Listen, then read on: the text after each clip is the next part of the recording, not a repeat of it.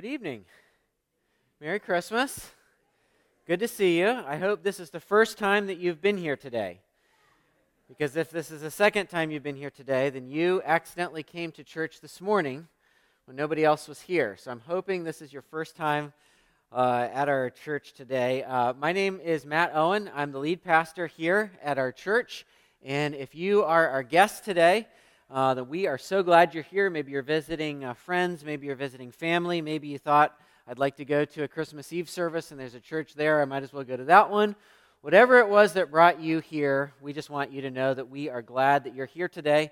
And I'd love to meet you uh, after the service if you have time and if you want to. You may not want to, and that's okay too. If you got a Bible with you, go with me to John chapter 3.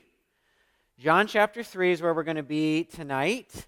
If you don't have a Bible with you, there are Bibles that are in the chair racks there in front of you. And we always have people with us each service that we have who are unfamiliar with the Bible.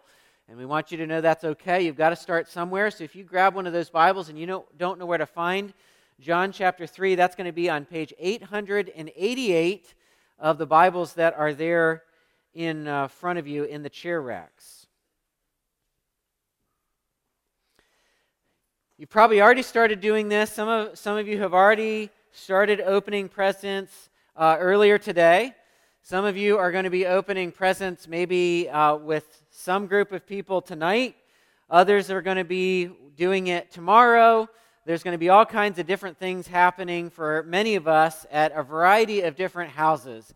And as you do all of these Christmas festivities, you're probably going to be posting, some of you are going to be posting some of these photos to various social media accounts. And as you do that, you're going to get a few likes, a few comments here and there, but you're probably not going to get 6,000 people to, li- to like the picture of you and your family in your Christmas jammies tomorrow morning. And that is because most of us, our number of followers is, is far less the number of people that we are following. If you're on social media, we were to, you were to pull out your account. I know there's probably a few exceptions, and you can tell me this after the service, but most of us are following more people than are following us because most people don't care very much about what we have to say. But for some people, building a social media following is a lot of work. It takes a lot of time to build a following. There are whole businesses that are dedicated to helping you grow your following finding ways for you to increase your follower count. And there's all kinds of things that, there's all kinds of advantages that supposedly come with having a larger social media following. One, if, if you've got a following, you have a platform. And if you have a platform, that, that, that means that there are people who want to read what you say. There are people who want to see what you do if you have a social media platform of some kind, then that often means that you have some measure of influence. And of course, that can be incredibly validating to, to think that there are people out there who care about what I have to say. Imagine working really hard to build a following checking every week, every day to see that follower count start to tick upward and upward and upward and upward. And then something happens where they slip through your fingers. The count starts to drop. Or you say something that, that makes people angry, or you post something that makes people angry, and all of a sudden they're no longer following you anymore. They're following somebody else. Or, or somebody gets tired of seeing the pictures that you post, or the quotes that you give, or the things that you have to say, and they start following someone else who has better pictures or better quotes.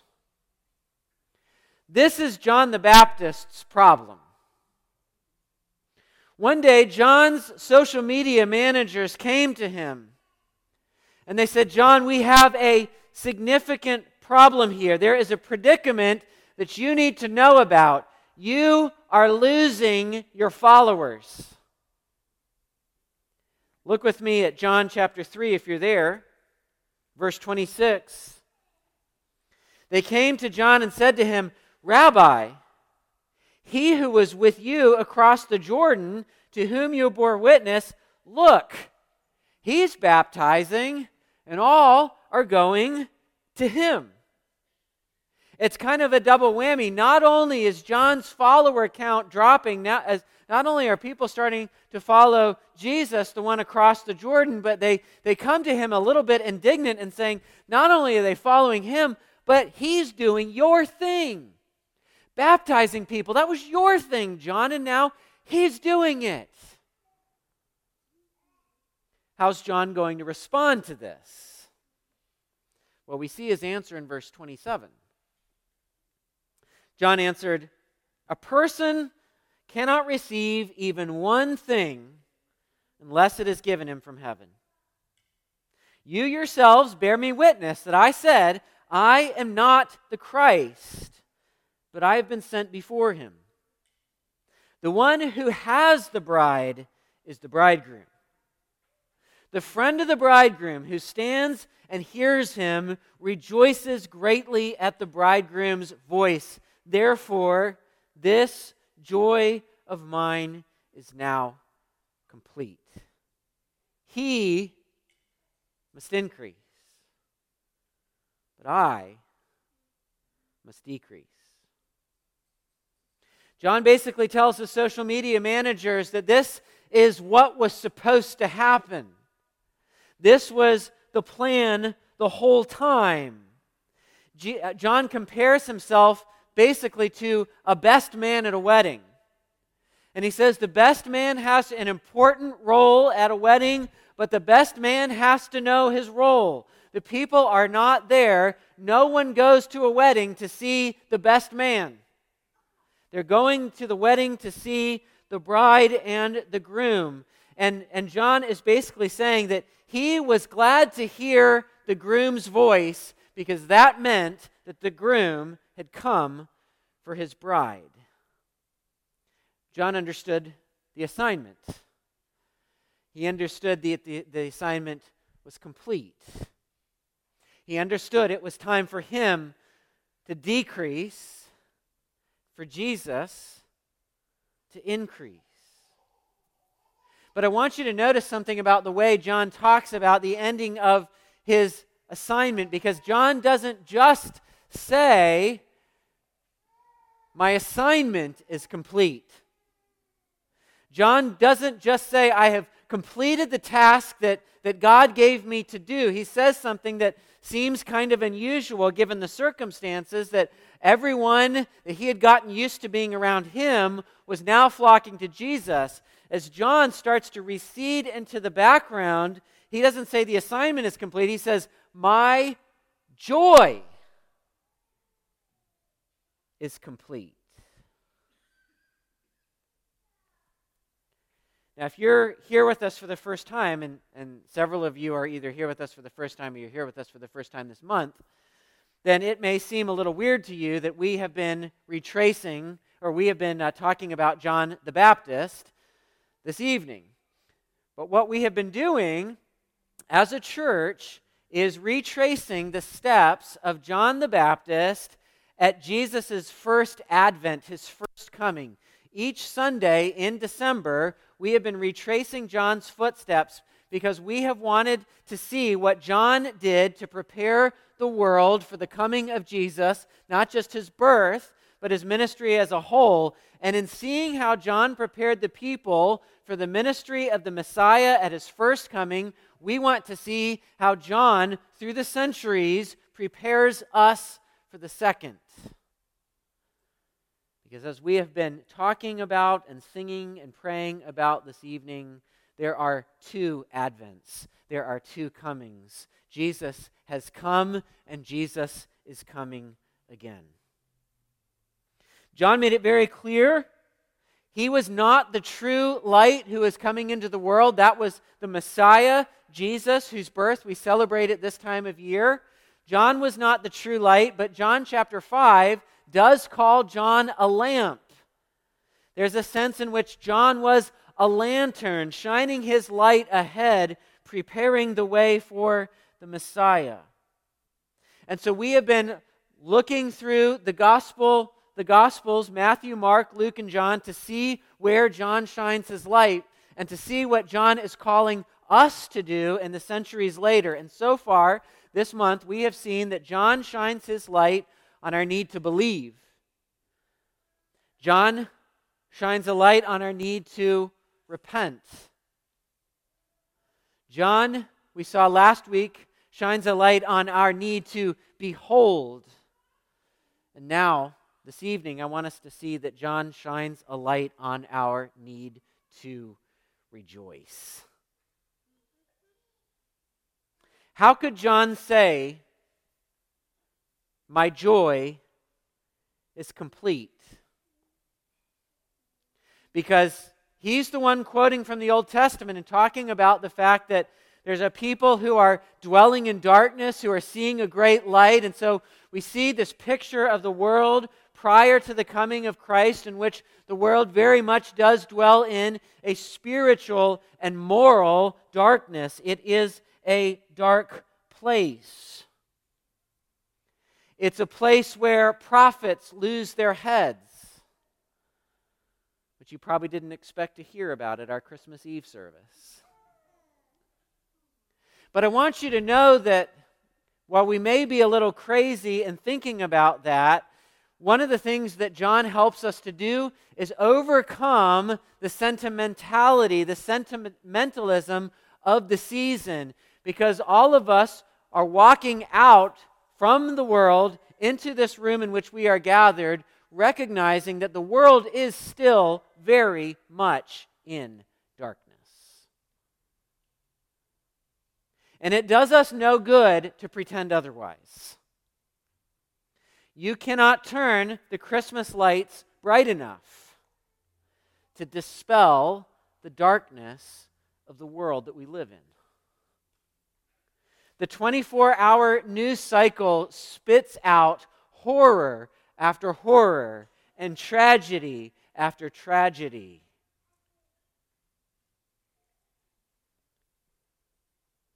This is the world that celebrates Advent. So I ask the question again how could John's joy be complete? How does John lose his influence, his following? Eventually speaks truth to power and is imprisoned for it. Eventually loses his life. He's looking around even at the world post, once Jesus has been born and grown up and seeing that it's still a dark place. How could John shine a light on our need to rejoice? How could we say, My joy is complete with him? Well, there are a couple of clues in, in some of the things that he goes on to say in John chapter 3. If you're there with me in John chapter 3, now look at verse 33. The Bible says, Whoever receives his, that's Jesus' testimony, sets his seal to this, that God is true. For he whom God has sent utters the words of God for he gives the Spirit without measure. The Father loves the Son and has given all things into his hand. Whoever believes in the Son has eternal life. Whoever does not obey the Son shall not see life, but the wrath of God remains on him. There are a lot of things that we could say about these words of John that we've just read together, but I just want to highlight two reasons why John shines a light on our need to rejoice even in the midst of the darkness. First, we can rejoice because this story is true.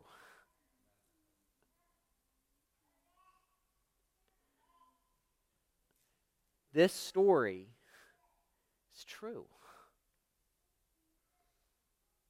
John said, Whoever receives Jesus' testimony sets his seal to this, or affirms that this is true, or certifies that God is true. We love stories. We love stories about kingdoms. We love stories about kings and queens. We love stories about epic battles and, and creatures that we've never seen or heard of before, and, and, and stories in which these creatures speak different languages, and stories where there are feasts, and where there is magic, and where there is a hero who comes and saves the day. And we read stories like that, and we watch movies about those things. And isn't there something wistful in you? Isn't there something longing in that gets pulled out of you when you read stories like that?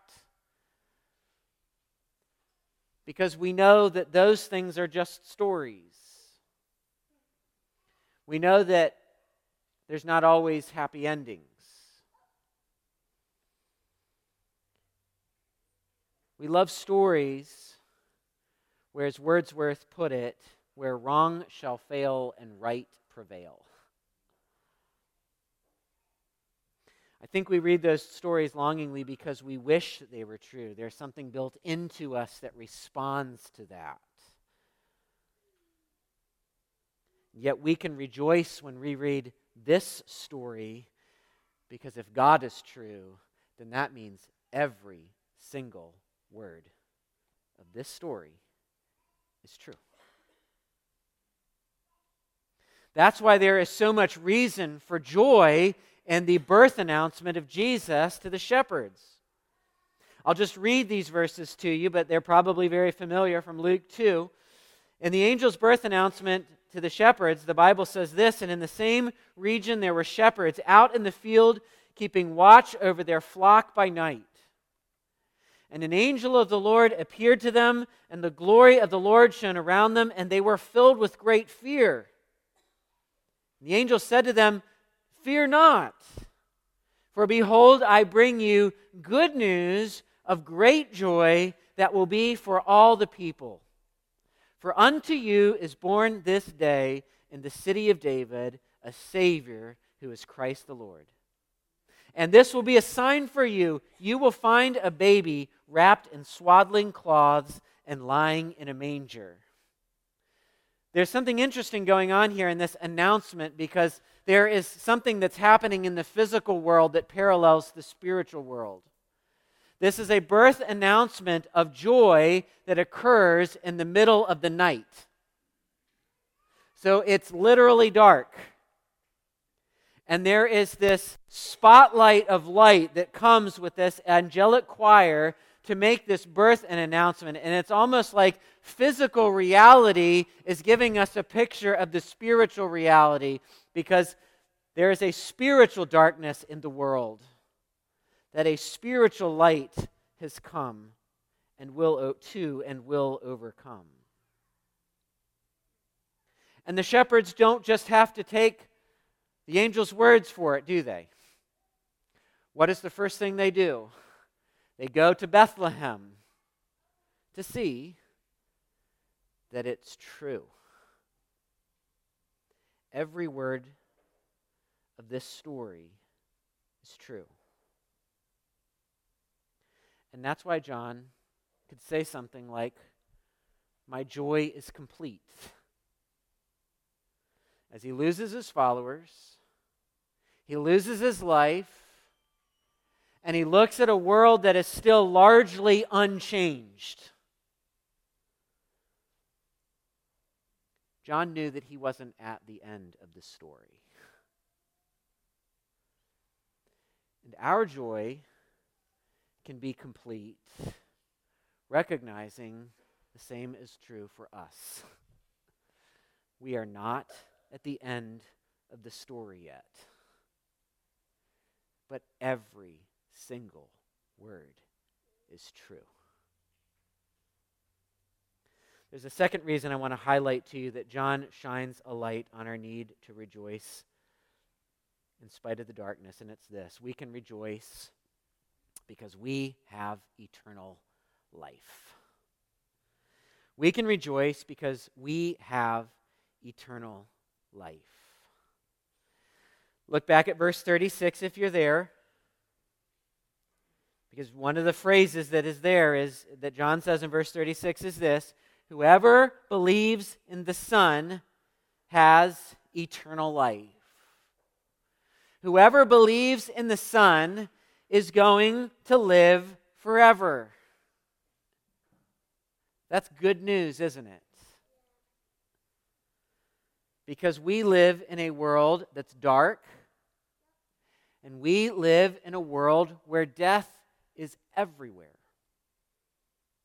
We're reminded of it every day. It's something that every one of us is having to face to one degree or another. Some of us here are nearing the end of our lives. And so it's something that we think about more and more. Some of us here in this room are fighting illnesses that are going to take our lives. Some of us are here remembering the people that have already been taken from us that we will not be sharing this time with. And even if none of those particular situations touch you personally, each one of us are experiencing the touch of death in a world that's dark.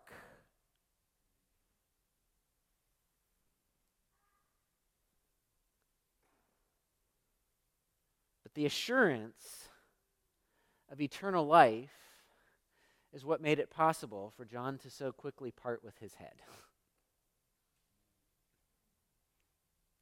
And the assurance of eternal life is something that continues to strengthen us as we face our own weaknesses, as we face our own difficulties and challenges and fears and anxieties. Followers of Jesus, you are going to live forever. And it is going to be good. You have so much joy ahead of you. Do not lose heart. You weep, you grieve, you face the difficulties of this world as you wake up each day. But you just remember there is so much joy ahead of you. And because there is so much joy ahead of you, there can be a measure of joy that the world can't touch now.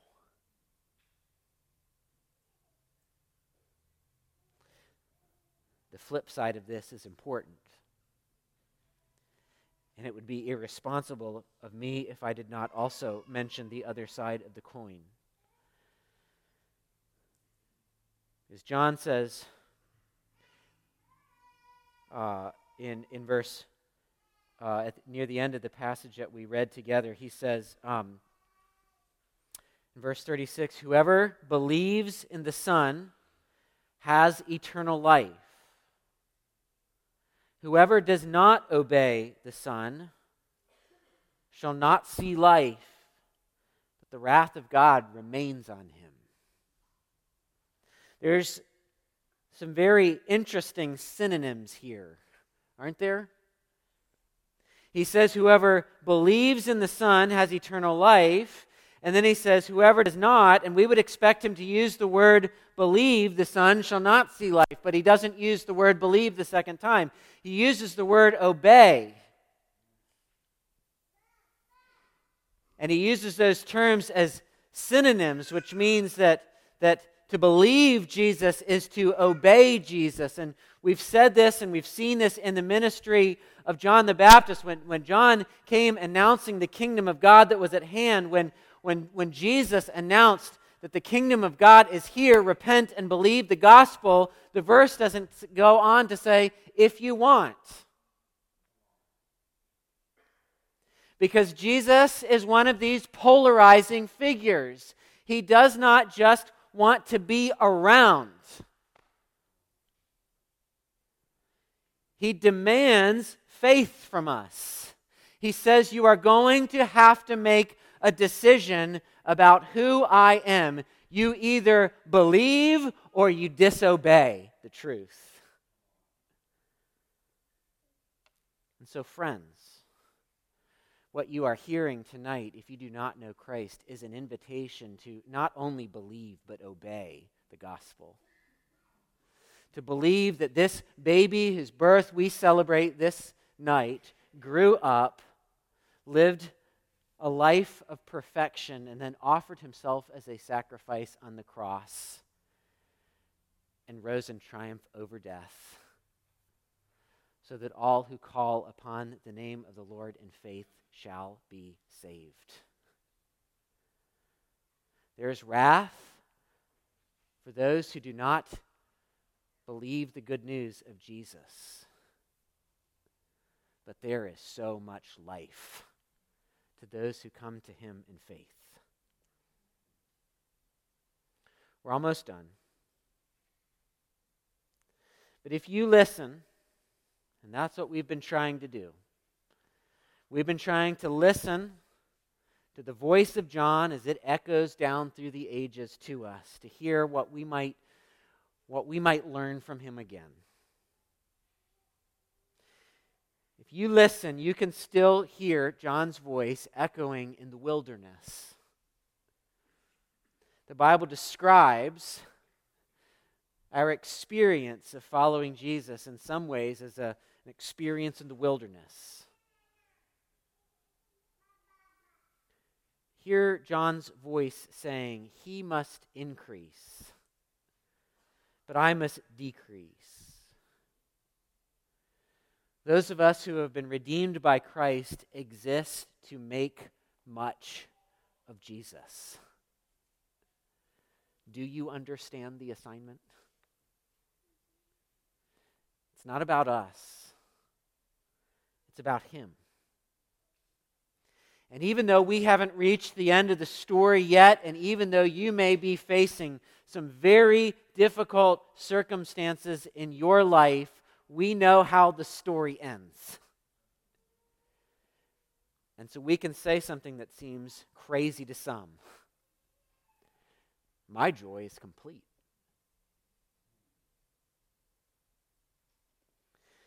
There's another John in the Bible, Jesus' disciple.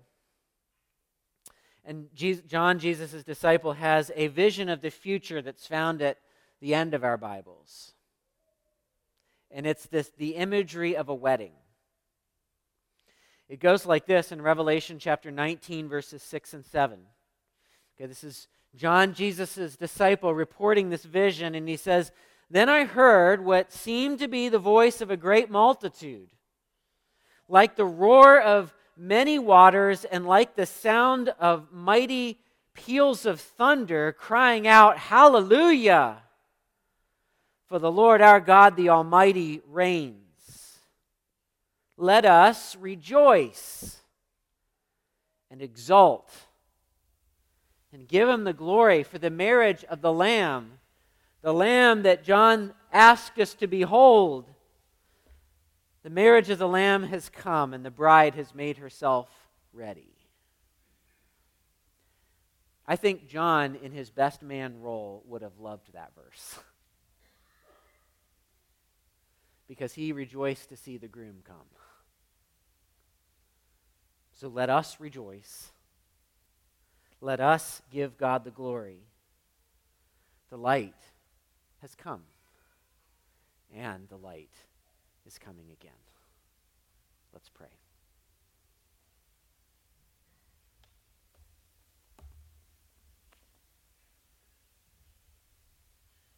Lord, we thank you for the light that John the Baptist has shone down the darkness of the pathway. As people who still live in the wilderness in some sense, we long for the full experience of your kingdom. And so, Lord, we pray that you would help us as we have considered the ministry of John this season to recalibrate our focus, to look forward to the second advent, to rejoice because we know how the story ends. If there are people here with us, Lord, who do not know you as Savior. May they put their faith in the work in the person of Jesus. Flood their hearts with the light of the glory of God in the face of Jesus Christ. We ask these things in Jesus' name. Amen.